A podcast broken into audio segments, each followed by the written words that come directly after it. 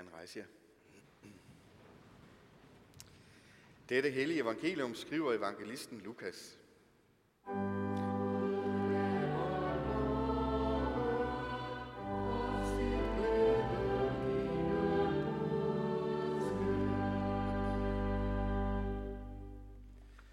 En af farisæerne indbød Jesus til at spise hos sig. Og han gik ind i farisæerens hus og tog plads ved bordet. Nu var der en kvinde, som levede i synd i den by.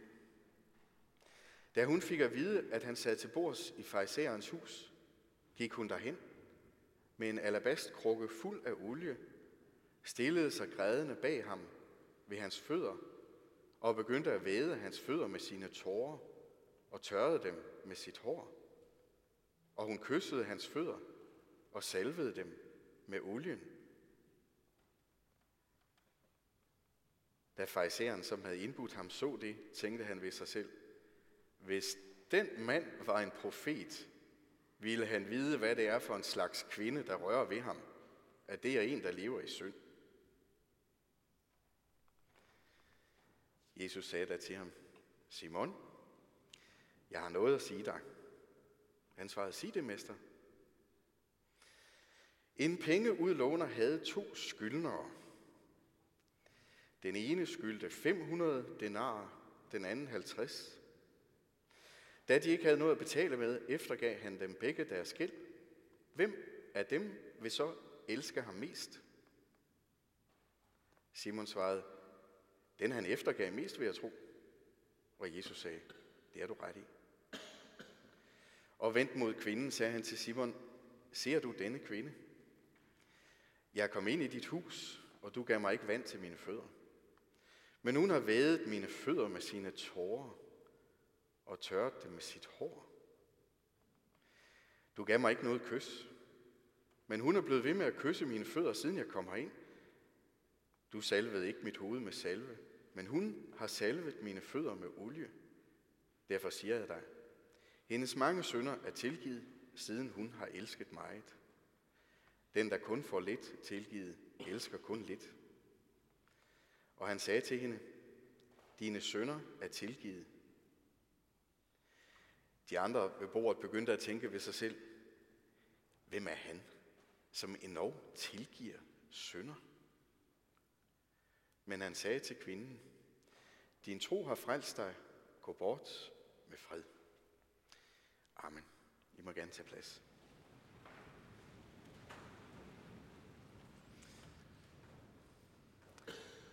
Jeg vil tale om forvandling i dag. Om forvandling. Hos Jesus og i mødet med ham,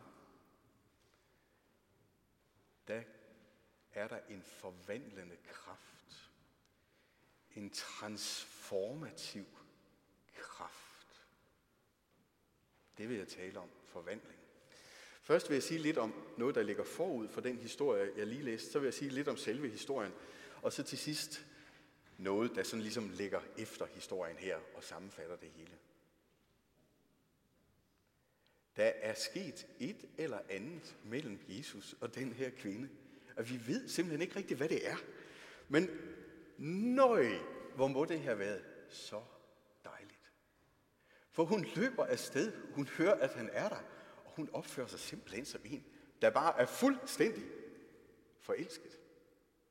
Hende der, den slemme pige, hun bryder ind i festen, der i den pæne mands hus. Prøv lige at tænke, hvis det skete hos os. Så nogle pæne middelklasse danskere som os, at lige pludselig, vum, så kommer der en ind. Og hun gør det bare. Hun opfører sig som om, Jesus er det vigtigste i hele verden. Jeg er fuldstændig ligeglad med, hvad man gør, og om man ikke gør det her eller noget. Jeg skal bare hen til ham, for jeg skal, jeg skal, jeg skal. Og så gør hun noget rigtig, rigtig dejligt ved ham. Hun giver ham det bedste, hun overhovedet har. Og altså, jeg må sige, det er sådan, at jeg, jeg, jeg føler mig på en måde næsten en lille smule flov ved at snakke om det, fordi det er altså faktisk lidt erotisk, det her. Det har nogle seksuelle overtoner. Hun lever i synd. Ja, hun har foretaget ikke bare sådan et valg, der lige var lidt dumt eller sådan noget, men hun har foretaget et af de der grundlæggende valg, som giver livet en helt tosset dum kurs. Så hun har mm, levet i synd og haft alt for meget at gøre med alt for mange mænd og så videre. Indtil den dag, Jesus altså krydser hendes vej, og så sker der et eller andet fuldstændig vidunderligt. Så alt det der, hun har levet for, hele det der, hvad skal vi kalde det, erotiske lykkejagt, der, der er det ham. Der er det ham, det kommer til at dreje sig om. Ham. Og alt, hvad hun har brugt, det forvandler hun til noget, som hun giver til Jesus. Hun har grædt mange tårer i sit liv. Af erotisk lykke og besættelse, eller også af ulykke. Det har hendes tårer været knyttet til nu. Nu står hun der bag ved Jesus og lader sine tårer falde på hans fødder. Hun vil gøre noget godt imod Jesus. Ikke deltage i hele den der erotiske konkurrence, men gøre noget godt imod Jesus med sine tårer. Tårer kommer jo dybt indenfra, ikke også? De kommer indenfra, indenfra sjælen, sådan der indenfra, hvor, det, hvor, det sådan er, hvor kernen i os er, hvor det er det allervigtigste. Det er når det er noget, der har at gøre med det, der er allervigtigst for en, at man græder. Man kan græde af glæde, man kan græde af sorg og skuffelse osv., men det har kontakt med det aller, aller vigtigste, det aller dybeste derinde. Og her, det bør jeg måske lige forklare, de ligger til bords. De sidder ikke sådan pænt til bords, ligesom vi gør. I gamle dage der, der lå man på sådan en divan. Så hun står der bag ved Jesus, hans fødder strider frem, og så græder hun sine tårer ned på hans fødder. Han er i kontakt med det aller, aller vigtigste inde i hende. Og der, der kommer tårerne. Og så tager hun sit hår, sit smukke hår, som hun har viftet med, som mænd har stukket næsen ind i og sagt mm, til sit hår. Og så lader hun det falde, skjuler det ikke, men lader det falde og tørre Jesu fødder med sit hår. Sit smukke, dejlige. Det er ikke længere et fangegarn til at fange nogen ind. Det er noget, som hun vil simpelthen på en måde give det til Jesus. For han, han er mere værd end alt det hele. Han er bare helt fantastisk. Han har forvandlet et eller andet hos hende, som forvandler alt. Og så tager hun sin krukke med salve. Dyr og kostbare salve. En salve, som har haft sin plads i en helt anden del af livet der. Hun tager salven ud af hele det erotiske spil og bruger den her dyre salve, det bedste hun har, og giver den til Jesus. Og velduften breder sig i rummet. Alting er forvandlet for den her kvinde. Der er sket noget underfuldt. Jeg må sige, jeg ved faktisk ikke helt, hvad det er. Eller rettere sagt, jeg tror godt, jeg ved, hvad det er, men på en måde er lidt tilbageholdende med at sige det alt for præcist. For jeg vil helst ikke gøre tingene for firkantede. Det jeg egentlig gerne vil have, at vi skal holde blikket fast på nu, det er hende her, som har været på vej i en retning,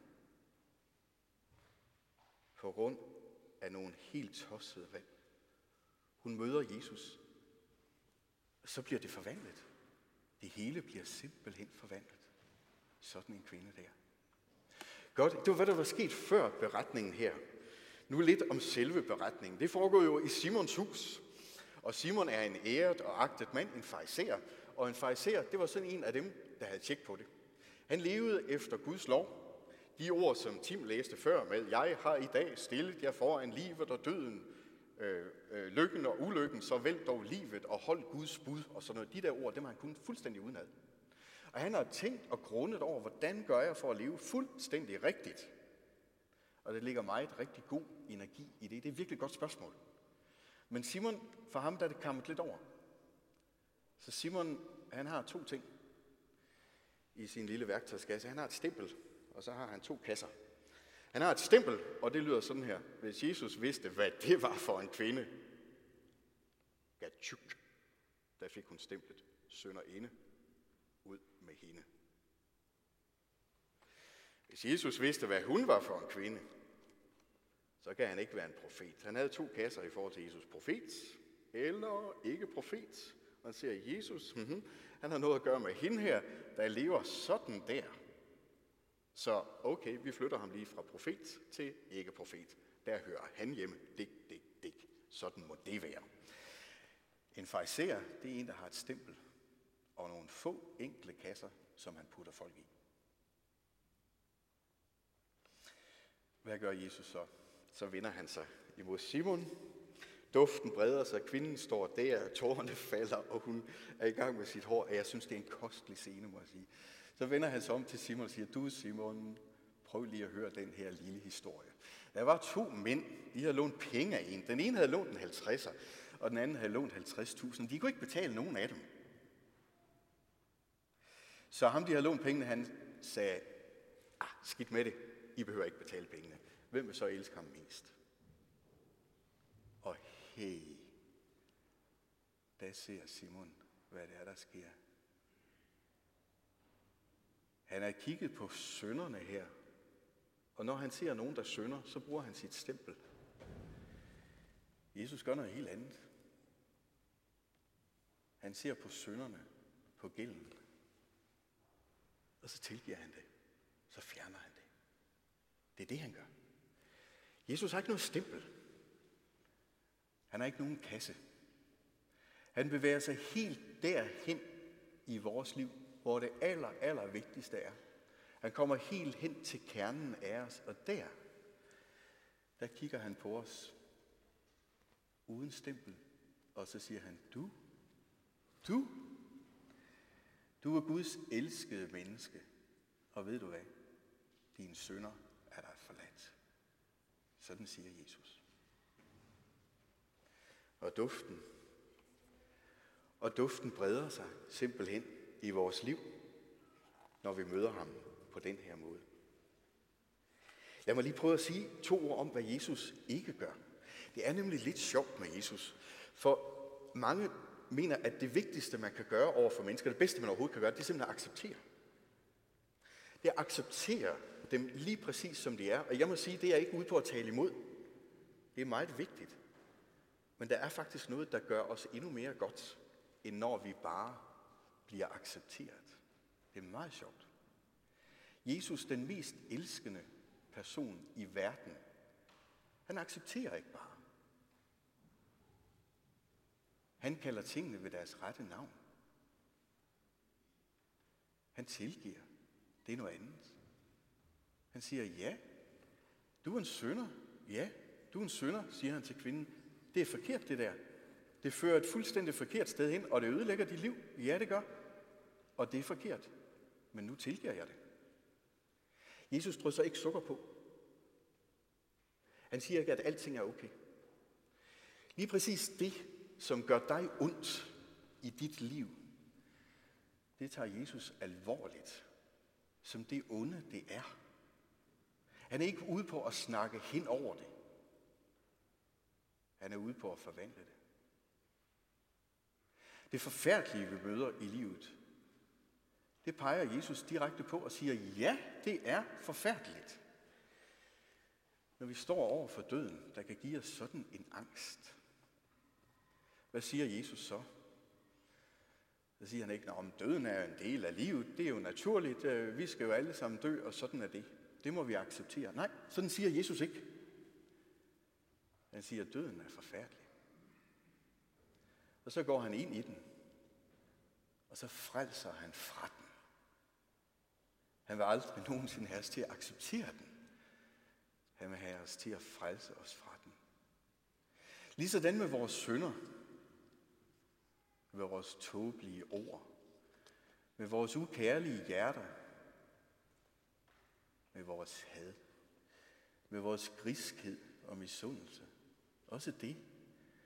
Når man nærmer sig Jesus, så møder man ikke en, der siger, at det er godt nok det hele, vi accepterer det, og du skal også bare acceptere dig selv. Nej, Han er sand.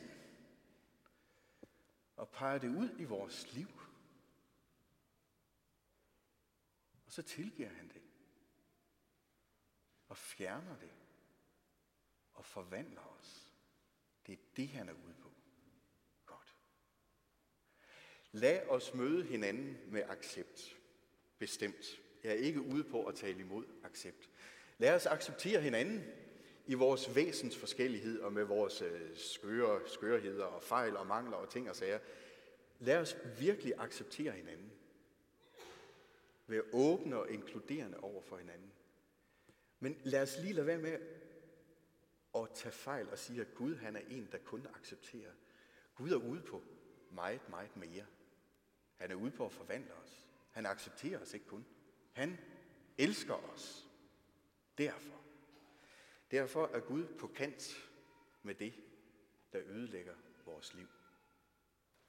Når vi nærmer os ham, ligesom den her kvinde, åh oh ja, så kan der ske noget helt vidunderligt indeni, og vi bliver forvandlet. Godt. Det var noget af det, Simon lærte den dag her, tror jeg, hvor Jesus fortalte ham historien. Der var en mand, som havde to skyldnere osv. Gad vide, hvordan Simon, hvad han har gået og tænkt på de kommende dage. Jeg tror, Simon har tænkt sådan her, hmm, det kan godt være, at der er nogen, der på en måde får forladt flere syndere end mig. Men hvordan kan det i grunden være, at jeg faktisk har sådan et ret pænt liv? Fordi det havde han, Simon. Hvordan kan det egentlig være? Er det fordi, jeg er sådan et pænt og godt menneske? Hmm. Eller er det fordi, at Gud har været god ved mig? Det er da vist derfor. Det er fordi Gud ikke har givet mig mulighed eller tid til at hoppe i nogle af de her sønder. Det er da vist det. Det er Gud, der har beskyttet mig. Jeg tror, at efter nogle dage, så lander Simon ved den der erkendelse og sit store stempel. Øhm, det skaffer han sig af med. Og sine firkantede kasser. Hmm, det skaffer han sig også af med. For tingene er ikke firkantede. Tingene kan forvandles. Vi kan forvandles. Gud kan forvandle os. Godt. Det var, hvad jeg gerne vil sige om historien. Så vil jeg gerne sige noget lidt efter historien. Der er en salme her, der stod på et ark, som jeg tror, de fleste af jer lige har snuppet det her med. Det er en salme, som jeg har gået og tænkt en hel del over i det sidste stykke tid. Vi sang den også sidste søndag, og jeg er faktisk ude på, at den skal gro en lille smule her i vores kirke og i vores menighed. For den handler om forvandling på det aller, aller dybeste niveau. Det handler om, hvad Gud gør ved vores synd og ondskab. Det, som er vores store problem. Det handler om, at Gud tager det på sig og forvandler det til sit offer for os. Salmen er dyb, og den kan godt tåle at blive mediteret igennem nogle gange. Den peger vej ind til dybden i Jesu kærlighed. Ikke alene fjerner han vores synder. Han tager vores synder på sig. Ikke alene holder han vores ondskab ude. Men jo mere ondt mennesker gør ham, jo mere ondskab tager han på sig og forvandler det til et offer for os. Det er dybt kærlighedsunder. Dig, Herre Jesus, vil vi bekende som herlig præst og blodigt offerlam. Dig, Herre Jesus, dig vil vi prise for det, som er vores egen dybe skam. Du gik til grunde i vores hænder, vi dømte dig, og dette var vores dom. Men brødet brydes, og vinen skænkes, og dine hænder gør vores gerning om. I vores hænder var kors og navler, da dine hænder rakte vin og brød, da dine hænder forvandlede drabet til offergave og til soningsstød. Du tolkede korset, du tydede døden, du gjorde pinen til din kongevej, for da du hengav dig selv som offer, der måtte vores hænder tjene dig. Og som du gav dig i vores hænder, da vi i trods fuldbyrdede dit ord, så har du lagt dig i vores hænder som vin og brød på dette offerbord. Dig, Herre Jesus, vil vi bekende. Som blodig lam og herlig offerpræst, vi bryder brødet, vi skænker vinen, hvor dybe skam er blevet vores høje fest. Al vores skyld, alle de anklager, der kan rettes imod os, fordi vi ikke lever efter Guds vilje, dem tog Jesus Kristus på sig og bar dem som et offer for vores skyld. Han udslettede alle de anklager, der kunne rejses imod os, og frelste os fra al ondskab og synd og død. Han forvandlede vores synd til sit offer for os. Amen. Lov og tak og evig ære være dig, vor Gud, Fader, Søn og Helligånd, du som var, er og bliver en sand treenig Gud, højlovet fra første begyndelse, nu og i al evighed. Amen.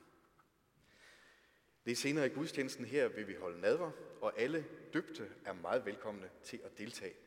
Hvis man øh, har en anden religion, så må man også gerne gå med derop. Øh, så kan man ikke modtage vin og brød osv. Det er for kristne, men man må gerne gå med derop og bede.